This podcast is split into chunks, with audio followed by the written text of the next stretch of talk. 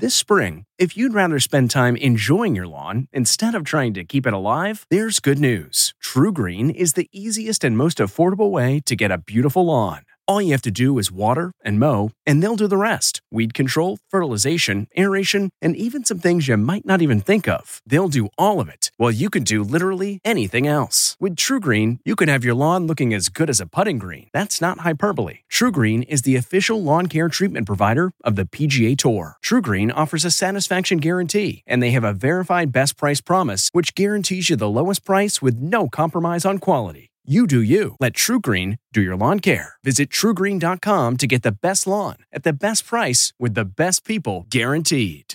The best way to learn a language? Immersion. Living where the language is spoken and using it every day. But if that's not in the cards this year, you can still learn a language the second best way, and that's with Babbel. Babbel's quick ten-minute lessons are designed by over two hundred language experts to help you start speaking a new language in as little as three weeks. Don't waste time on apps that don't work. Babbel's conversation-based teaching prepares you for real-life situations. And studies from Yale, Michigan State University, and others continue to prove Babbel is better. One study found that using Babbel for fifteen hours is equivalent to a full semester at college. Here's a special limited-time deal for our listeners. Right now, get up to sixty percent off your Babbel subscription, but only for our listeners at babbel.com slash truecrime. Get up to sixty percent off at babbel.com slash truecrime, spelled B-A-B-B-E-L dot com slash truecrime. Rules and restrictions may apply.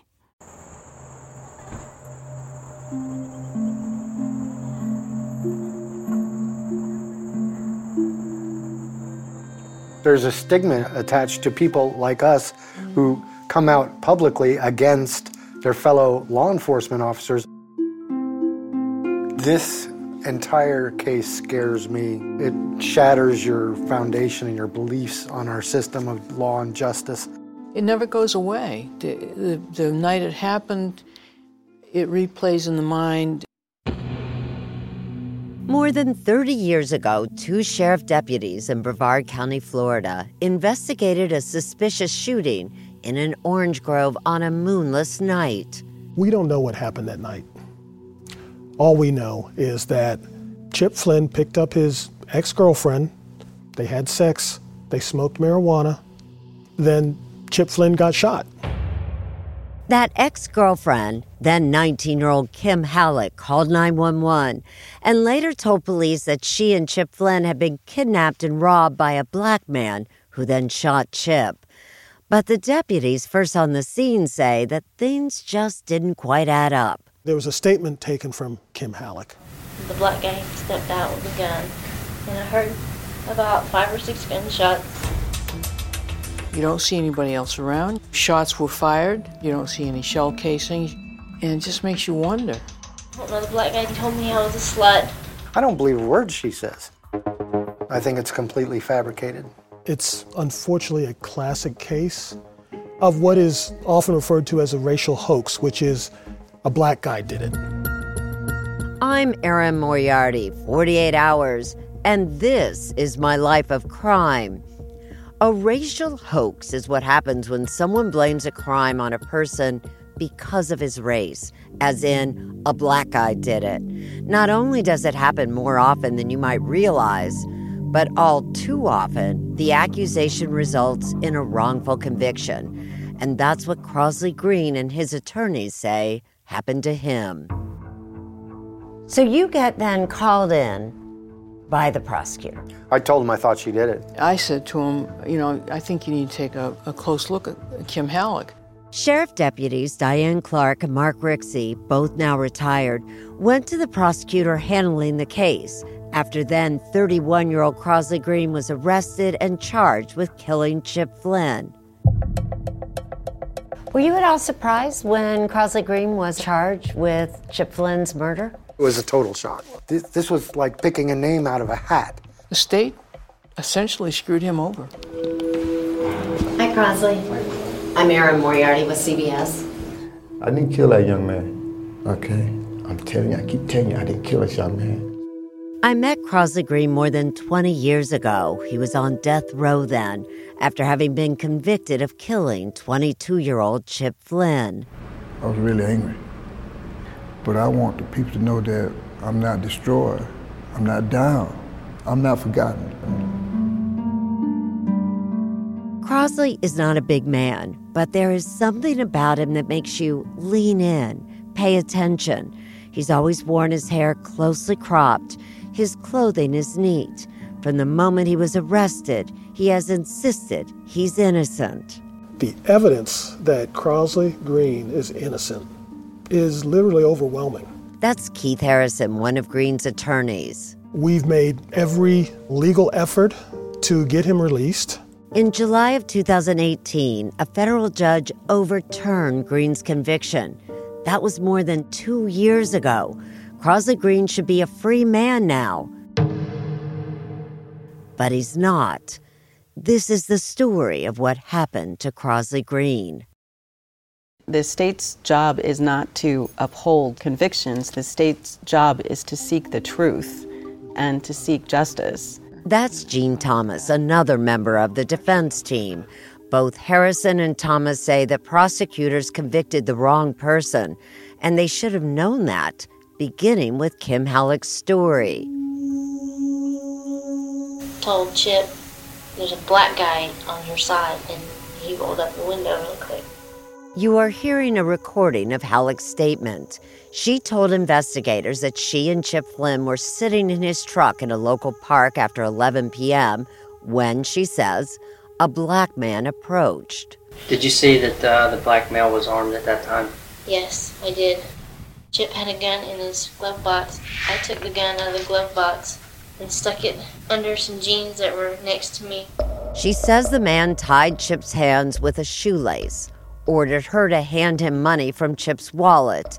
And then with everyone in this truck, she says, the assailant drove them to the orange grove. Somehow, he was steering the truck, shifting the very sticky gears, and holding a gun on them all at the same time. When they got to the grove, she says the man yanked her out of the truck, and then Chip, his hands still tied behind his back, somehow managed to get a hold of his gun that Kim said she had hidden on the truck seat. He leaned out of the truck and somehow shot at the guy, and the guy stepped back. Chip dove out of the truck.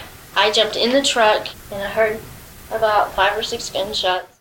According to Kim, she then leaves Chip there, grabs his truck, and drove to a friend's home for help.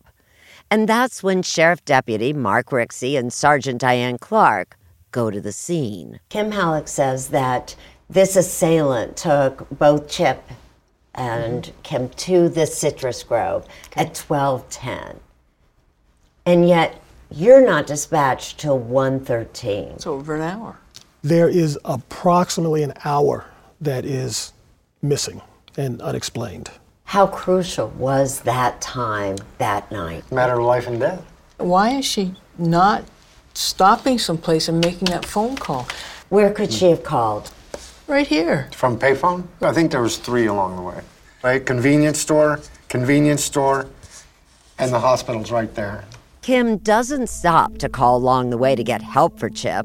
And when she does finally call nine one one, her directions were so vague that even after Clark and Rixey were dispatched, it took another thirty minutes to find Chip. Get the call at one thirteen. I respond to this area. There's nothing there. Had to notify my dispatch, get better directions. I drive to this new area here where they informed me to go.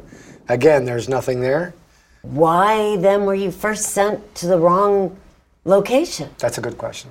One we've been asking ourselves for thirty years now. thirty years, because she didn't tell us where to go. She gave the wrong direction.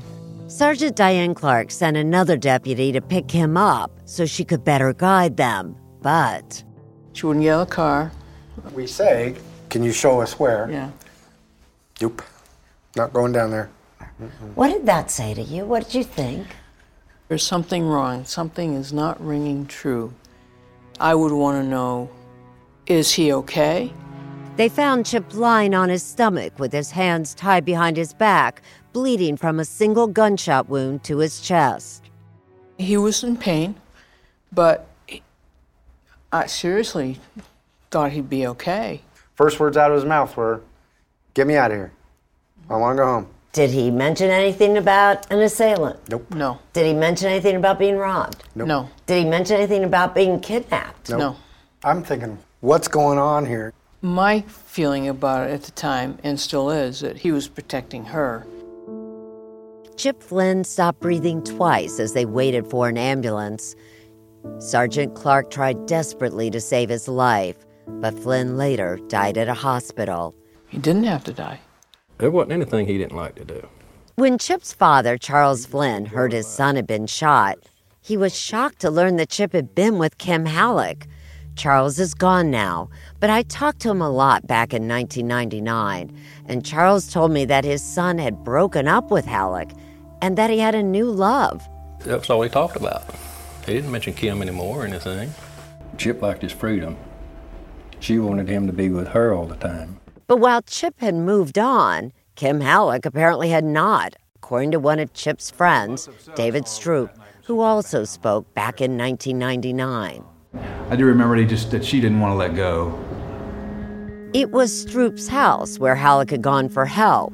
I wondered why she came to my place as opposed to just stopping at the first potential telephone, you know, even a, a, a home with a light on or anything, if it, you know. So I, it's always bothered me why. Kim Halleck was the only surviving witness, but she was not then and has never been a suspect. Homicide detectives from Brevard County Sheriff's Office seemed to take her at her word, despite her delay in calling for help and her inability to describe the assailant very well. I really didn't get a real good look at him. I was really scared. Investigators claim that they got a tip that a small-time drug dealer recently released from jail was involved, and that's how they focused on Crosley Green. The description that she had given for the sketch didn't match him. They showed Kim a photo lineup, and Kim chose number two, Crosley Green, which doesn't surprise his attorney, Keith Harrison. His picture is smaller and darker than any of the other pictures, and it's right in, you know, what is often referred to as the bullseye point of a photo array. Crosley Green wasn't a perfect man, but he has no history of violent crime.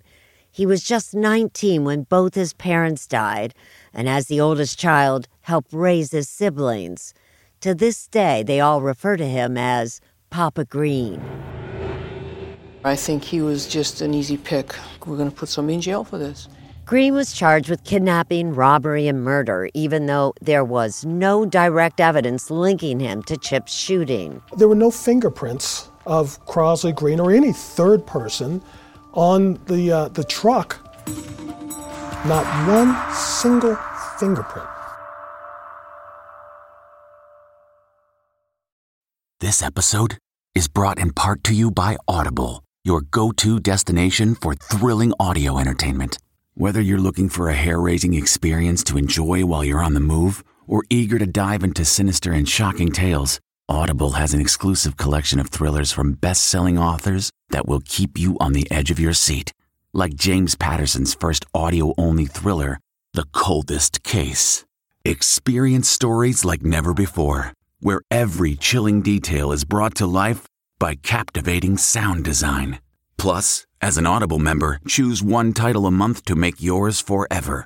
And now, new members can try Audible free for thirty days. Just visit audible.com slash WonderyPod or text WonderyPod to five hundred five hundred. That's audible.com slash WonderyPod or text WonderyPod to five hundred five hundred. There was no case against Crosley Green. There was no case. It was a one-witness I D case. In August of nineteen ninety, Crosley Green went on trial for the murder of Chip Flynn. The case hinged on the eyewitness testimony of Kim Halleck. Defense attorney Keith Harrison explains. That's the weakest kind of case where the only evidence you have is somebody said that guy did it. The state also introduced shoe prints at trial. Prosecutor Christopher White, now retired, said a dog followed the scent of those prints to the vicinity of a house where one of Green's sisters lived. White spoke to me in two thousand fifteen. The shoe impressions were followed from the site where the truck was parked, supporting what Kim said about there being a third person there, a black male who abducted them and did these things. The problem? Well, those shoe prints were never linked to Crosley Green. The prosecution also had three witnesses, all with criminal problems of their own, who claimed that Crosley confessed. One was Crosley's own sister, Sheila. But Attorney Harrison said they testified against Crosley to save themselves.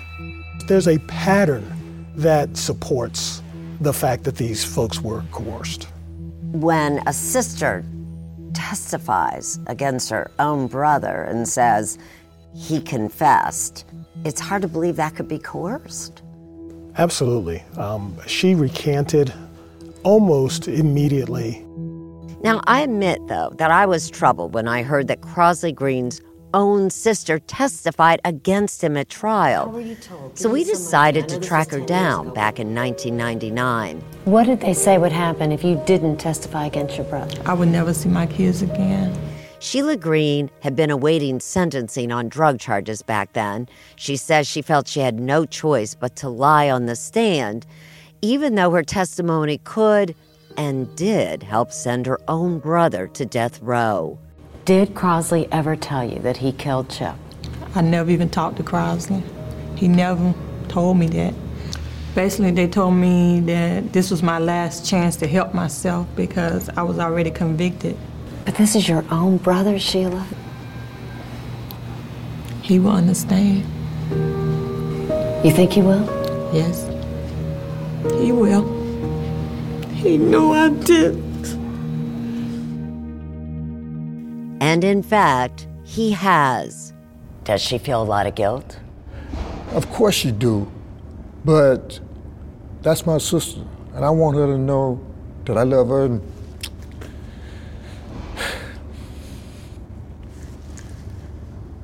no matter what, I'm not angry at her. Okay. All the witnesses who said Crosley Green confessed, including Sheila, have recanted their testimony. What's more, Green had an alibi. I can count for my time. I can count for my time. Crosley Green says multiple people saw him at a party two miles away from the crime scene. But his former attorney only called one of them to testify. And so on September fifth, nineteen ninety, an all-white jury convicted Crosley Green of kidnapping, robbery, and murder. He was sentenced to die in Florida's electric chair. I first met him when he was awaiting execution. What's it like being here on death row? It's hell. It's hell to me because I'm here for a crime I didn't commit. The case against Green, says attorney Jean Thomas, just doesn't hold up to scrutiny. When you look at all of the facts, you see that the state wanted to achieve a certain result, and they manufactured evidence. They coerced witnesses to lie. Let's look closer at Kim Halleck's account. Remember, she told police that the assailant had somehow managed to steer Chip's truck, shift gears, all while holding a gun on them. And yet she told Chip's parents a very different story. She was having to shift the gears for him. He would just mash the clutch and she would shift the gears. He was making her do that. And Tim Curtis, who had sold the truck to Chip Flynn, adds even more doubts to Halleck's story. He says that no stranger could just jump in the truck and drive. It had a custom gear shift and was hard to handle. Here's what any normal person would think. They look, they see a stick shift coming out of the floor. I'm going to put it in first gear and take off out of here, and that's where he would have made his first mistake. What would have happened? He would have stalled the truck. That truck was difficult for anyone to drive. What about Crosley Green? Crosley Green couldn't drive a manual transmission. He couldn't drive a clutch. Kim changed other parts of her story as well. According to a police report from the night of the shooting, she told the deputy that the assailant told her to tie Chip's hands. But just hours later, in her taped interview... The black man was tying Chip's hands. Those inconsistencies, would that have concerned you? We're talking about who tied him? Yes, and who shifted the truck. Of course it would. If she was inconsistent, any inconsistencies That's former prosecutor Chris White. I asked him about another serious inconsistency. Kim's description of the assailant's gun matched a semi-automatic. She said that when she drove away, leaving Chip at that grove, she heard five to six gunshots. But no shell casings were ever recovered at the scene, and the only bullet found was the one that killed Chip. Your own expert said that, in fact, the bullet found in Chip Flynn could have come from his own gun. Did you find another weapon? Well, no. Did you ever find another shell casing to match that weapon? No, and we wouldn't if, in fact, he was shooting a revolver. But you understand that? Did you find any other bullet holes? Bullet holes. Um, not that I'm aware of. Even Christopher White admitted to me there wasn't a lot to connect Green to the shooting. When you look at this case, it is all circumstantial. I would love to have had a stronger case, but it is what it is. More than thirty years later, first responders Diane Clark and Mark Rixey still question why Brevard County detectives failed to do even a basic investigation of Halleck. Kim Halleck was taken in and questioned at four thirty, but not recorded right, until right. eight twenty. And what does that say to you? Well, she had time to get her story the way she wanted it. She was not a suspect. Testing Kim Halleck's hands for gunshot residue, or G S R, would have been simple. Christopher White's response? Did it ever occur to you or anyone else that maybe Kim Halleck wasn't telling the truth? Well, of course it did. I mean, then why wasn't she ever investigated? Why was she what, never what was a suspect? In, what do you mean? No G S R taken of her hands? Why not? Uh, I don't know if there was or wasn't at there this wasn't. point. There wasn't. Why weren't pictures taken of her hands, her arms, to see if she had any injuries? I guess they could have done more examination. I'll give you that, okay? Keith Harrison, Crosley Green's lawyer, says Kim Halleck should have been a suspect for an obvious reason. Chip Flynn had broken up with Kim Halleck. He was seeing another woman. Kim Halleck was very upset about that. That's the oldest motive in the book. Jealousy. Jealousy. And why did White take Kim Halleck at her word? You've got to understand, it's kind of a small community here in Titusville. Kim Halleck uh, lived at the in, in the area where I lived. I don't see how there's anything here concrete to tell anybody that Kim Halleck lied. Even if White believed Halleck was a victim, he might have worried about her identification of Crosley Green. Based on her testimony, she said she didn't get a really good look at him. It was completely dark in that orange grove that night, and the photo lineup given to Halleck is no longer even allowed under Florida law. Would you do this today? Well, no. No, ideally I would not. Could she, she have picked the wrong person? I don't think she did, you know. Uh, was she guessing more than she was sure? I couldn't tell you for sure. But the one thing I'm sure of, based on the evidence in this case, it wasn't Kim Halleck. But Mark Rixey, the first responder, sees it differently. She was the only other one there. Who else would have done it? The only way all the facts are reconciled is if she shot him. You're that sure that Crosley Green is innocent? I would bet my life on it, yes. In two thousand, eleven years after Chip Flynn's murder, the state claimed it had more evidence against Green. Two tiny body hairs allegedly found in Flynn's truck. They tested them for D N A. Matter of fact, I wanted them tested. I knew I haven't been in that truck. I've never been in that truck. There was sufficient D N A there to obtain a result using M T A D N A. That mitochondrial D N A could not be used to identify a specific person. It can only identify broad family relations, and Crosley Green could not be excluded from that group. It's not a match. The mitochondrial D N A test cannot definitively say this D N A is this individual's D N A. Crosley's maternal uh, relatives, for example, would be in this group that is not excluded. Crosley's brother O'Connor believes the hairs could be his. He happened to be a friend of Tim Curtis, the original owner of the truck. It's possible because I drove the truck kind of regular. I, I'm not saying I drove the truck one or two times. I don't drove the truck several times. Are you at all troubled by the fact that Crosley Green could not be eliminated? That's nothing. That's not evidence. That is not evidence. It does not tie him specifically to that truck. You have that one hair that could have come from someone else, his brother. Uh-huh. Is there any other physical evidence, any other physical evidence, anything that connects Crosley Green to this case? Well, I, I guess the simple answer to that is no. What makes a life a good one? Is it the adventure you have? Or the friends you find along the way? Maybe it's pursuing your passion while striving to protect, defend, and save what you believe in every single day. So what makes a life a good one? In the Coast Guard, we think it's all of the above and more. But you'll have to find out for yourself. Visit go coast guard dot com to learn more.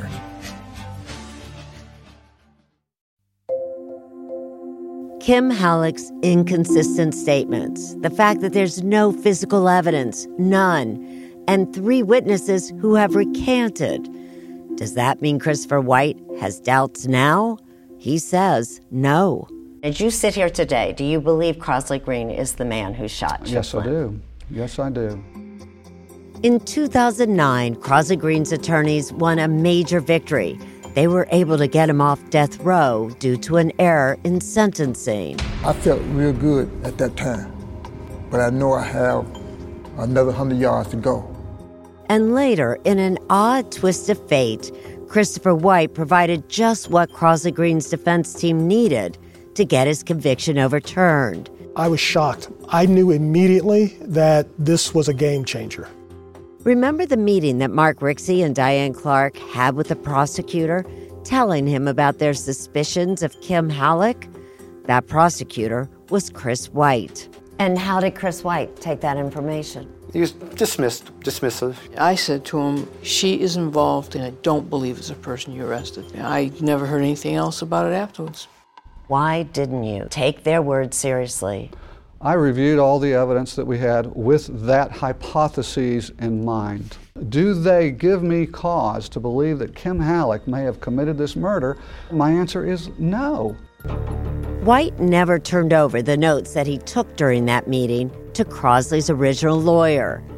Keith Harrison explains why that matters. This is the evidence of innocence that was hidden by the prosecutor.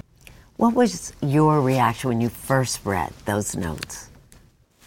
I was shocked. Um, I really couldn't believe it. They can't just hide that evidence. They can't cover it up.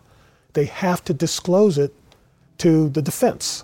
Jean Thomas says those notes, which included inconsistencies in Kim Halleck's story, would have been crucial at trial. It goes to the heart of the defense theory of the case, that there was no black man at the scene of this crime, that it was these two teenagers, that there was an accident, and then there was a story that was made up after the fact. Those notes would have had a tremendous impact on the case. In July two thousand eighteen, a federal judge ruled that by withholding those notes, prosecutors violated Crosley Green's right to a fair trial. His conviction was overturned, and the judge ordered a new trial. I feel great. I feel I'm going home. When his conviction was overturned, what did you think would happen? Man, I, I thought my brother would be home. You'd think he'd be home, but Crosley remains in prison. There's been no new trial, because the state appealed the decision and everything was put on hold and remains on hold. On March twelfth, twenty twenty, I was in a federal courtroom at the U S Court of Appeals in Jacksonville, Florida, where his lawyers argued that Crosley Green deserves that new trial. How much is riding on that hearing? Literally everything. In the courtroom were Green's children, brothers, sisters, nieces, and nephews. Dear Heavenly Father, we thank you for bringing us here together. We just ask that you move miracles today, Heavenly Father. Amen. Amen. Even Sheila, the sister who once testified against him, was there to support him. We have not forgotten about him. and we're not giving up because we know he's innocent. They are still waiting for the court to rule, and in the meantime, Crosley Green continues to sit in prison. Remember, his conviction was overturned in two thousand eighteen, so he remains in prison, although he is no longer convicted of a crime. What's the best case here? The court rules in our favor, and at that point, we would move for Crosley's immediate re- release from prison. That should end this case, because the state doesn't really have the evidence to go forward with a new trial. Will the state retry him? The Florida Attorney General's office wouldn't comment on a pending case.